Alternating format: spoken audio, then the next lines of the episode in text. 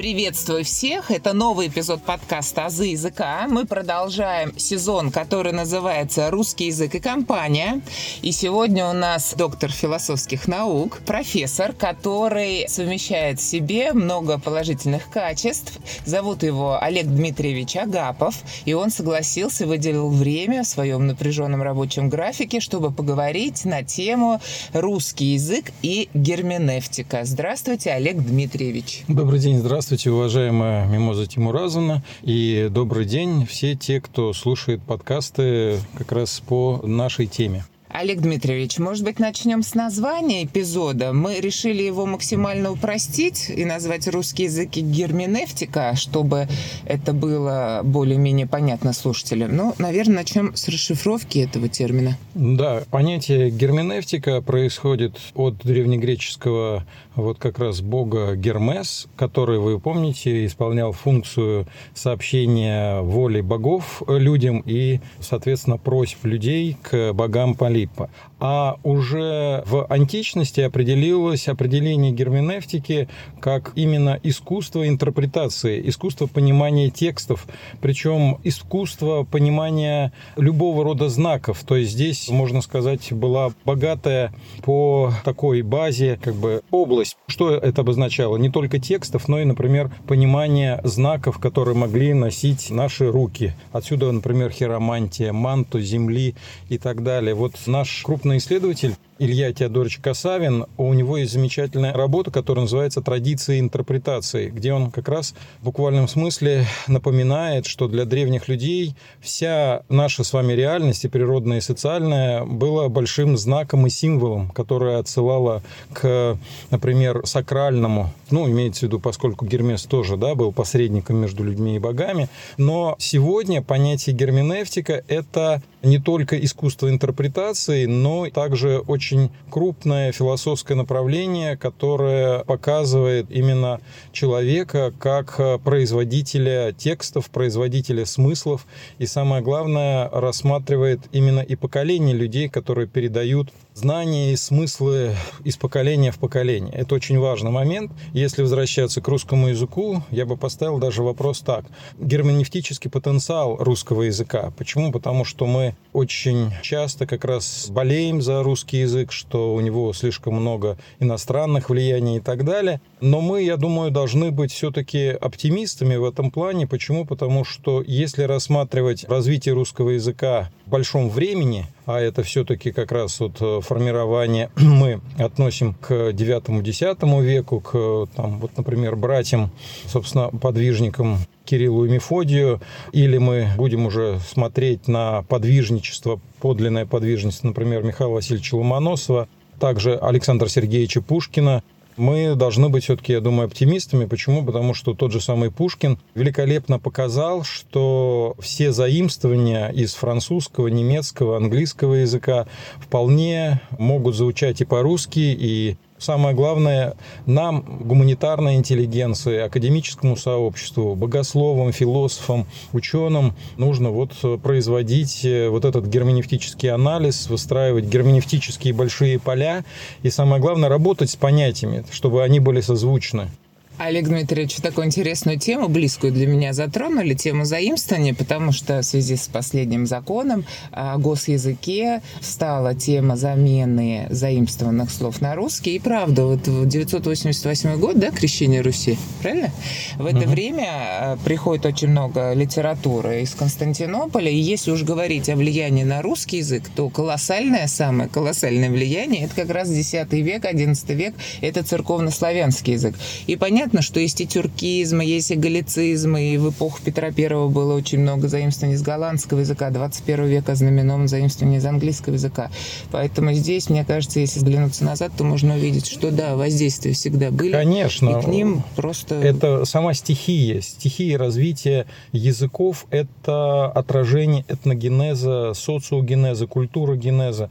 Я думаю, что вот тут важно помнить о том, что мы всегда, находясь в герменевтическом поле, находимся на полюсах, например, локального языка или уровня развития носителя языка и внедрения каких-то социальных, гуманитарных и других инноваций. А поскольку действительно происходит вот очень большой трансфер, ну, скажем, взаимодействие культур, важно как раз тут не зациклиться на уровне подражания, а идти дальше. Ведь надо помнить, что человеческое бытие, оно тесно связано с мимесисом, с подражанием, но оно выше, чем мимесис. Мы стремимся как раз вот к деятельности, в том числе к языковой деятельности, которая подразумевает как раз рефлексию. И лингвистика как наука, семиотика как наука, она и выстраивается как попытка, вот, ну, если угодно, оседлать эту стихию, сделать ее более упорядоченной и я думаю, определенные страхи, которые есть сегодня, да, они связаны именно как раз с тем, что мы пережили за последние 30-40 лет очередную волну глобализации. Но надо помнить, что вот даже нынешняя волна глобализации конца 20-го, начала 21 века, она уже захлебнулась. Не случайно мы говорим сегодня о глокализации. Причем, например, об этом говорят и китайские, и японские ученые, ну и, в принципе, ученые других стран, которые как раз показали, что сегодня будет ответ локальных культур в том числе и миров, на вот однобокость глобализации, которая была связана с экспансией, ну, скажем, прежде всего англосаксов, то есть вот, например, Британской империи и потом Американской империи, это, конечно, было связано и с военной экспансией, экономической экспансией, и она, естественно, поддерживалась на уровне языка, потому что, ну, они, ну, как бы создавали свой глобальный мир, одномерный. А тут получается, что в противовес вестеринизации и американизации начинается как раз формироваться поликультурный мир, и мы я думаю, скоро увидим в рамках и культурологии, и в рамках политологии вот это вот спряжение, соединение этих культур. Причем мы это же видим и в историческом плане.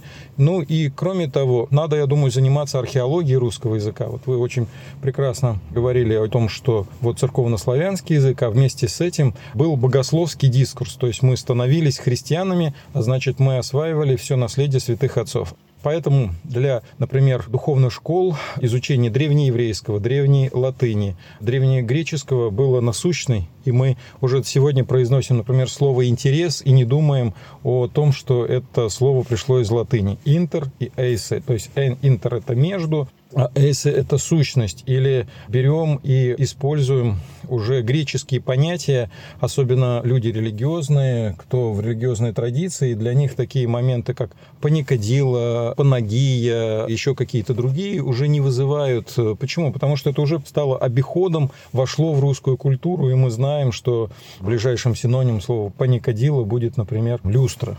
Да, ну, что, то есть, я впервые вообще слышу такое слово «паникодила». Ну, то есть в данном случае как бы пани это много, и там ставили свечей, и, соответственно, вот... А, и кадила. Ну, да, и хождение осуществлялось, то есть тут соединение как раз действия множества свечей, то есть посвященных, например, там на какой-то службе, и объединение ну, так же, как вот, в принципе, в греческом там мы говорим о синергии, то есть соединении син, да, или в латыни о конференции, как соединении многих, да, там каких-то Столько моментов. слов вы произнесли с суффиксом «ция», «изм» и «логия», то есть в основном все термины философские, это, конечно, греческие, латынь, да?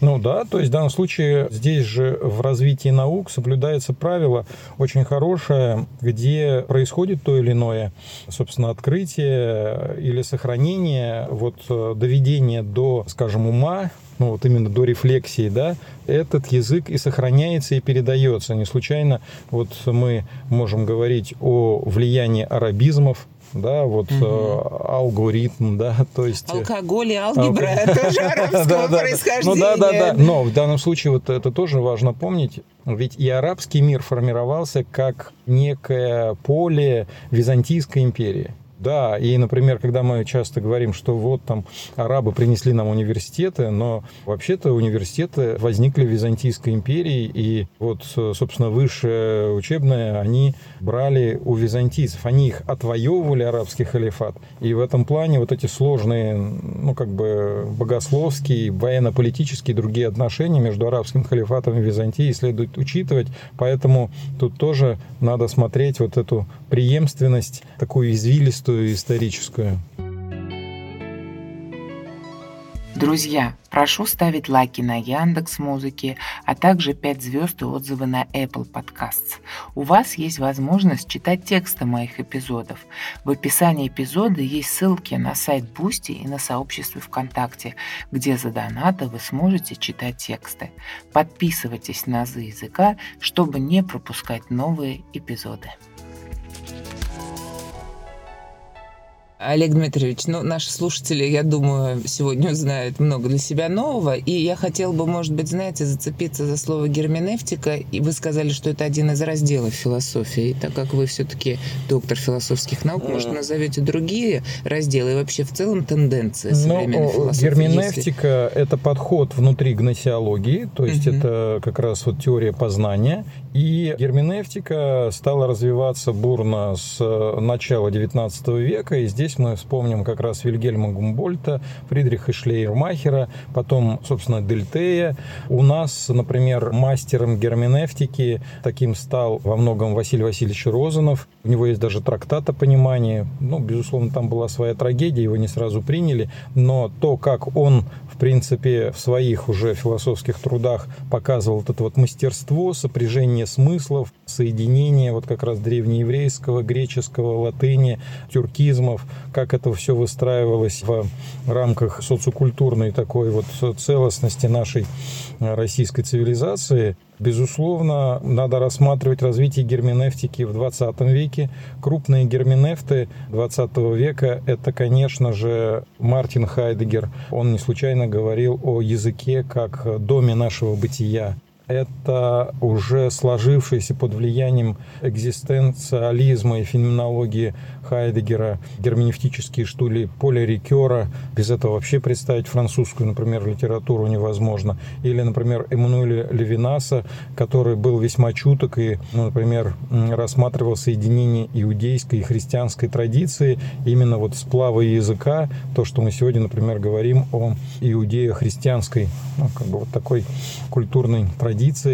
Так что сегодня герменевтика позволяет, с одной стороны, ознакомиться с инструментарием, ну, инструментарии перевода смыслов, соединения смыслов, текстов, интерпретации. Но вместе с тем герменевтика давно уже стала отражением различного рода голоса наших экзистенций, голосом наших надежд, других каких-то экзистенций, ну, то есть э, экзистенциальных состояний человека, и который воплощается в культуре. И мы, конечно, можем сегодня говорить о герменевтике текстов литературных, философских, о герменевтике правовых документов. Лотман не случайно говорил о такой большой расширяющейся вселенной семиотической. И он сам был очень классным, мы бы сейчас сказали, герменевтом, который возвращал голос эпохи, например, Пушкина, реконструировал эти тексты, контексты. Кстати, если вот интересно нашим слушателям, есть замечательная работа Махлина, Владимира Махлина, это филолог известный наш э, современный. У него есть классная работа «Второе сознание» называется. Второе ее название «Подступы к гуманитарной эпистемологии», где он как раз вот рассматривает многие аспекты, связанные с искусством интерпретации. Да, кстати, вот если мы говорим о таком семантическом ряде, то вот герменевтика, интерпретация и экзегетика – это тоже различные вот сложившиеся исторические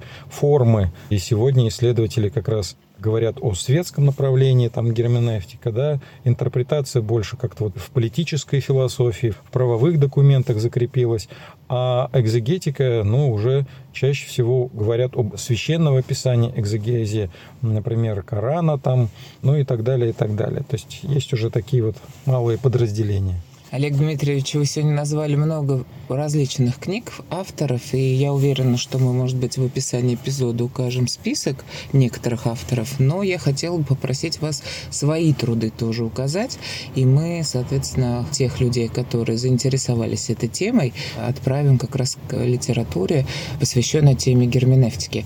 Ну, Олег Дмитриевич, вы, безусловно, кладезь знаний, я уверена, что с вами можно говорить и говорить, но в пределах нашего вот подкаста я хочу поблагодарить вас за то, что вы нашли время, за то, что поучаствовали в подкасте.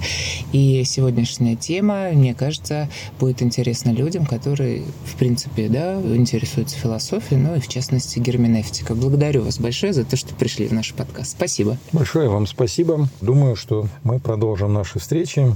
Спасибо. Спасибо. Вы можете слушать подкаст «Азы языка» на любой удобной для вас платформе.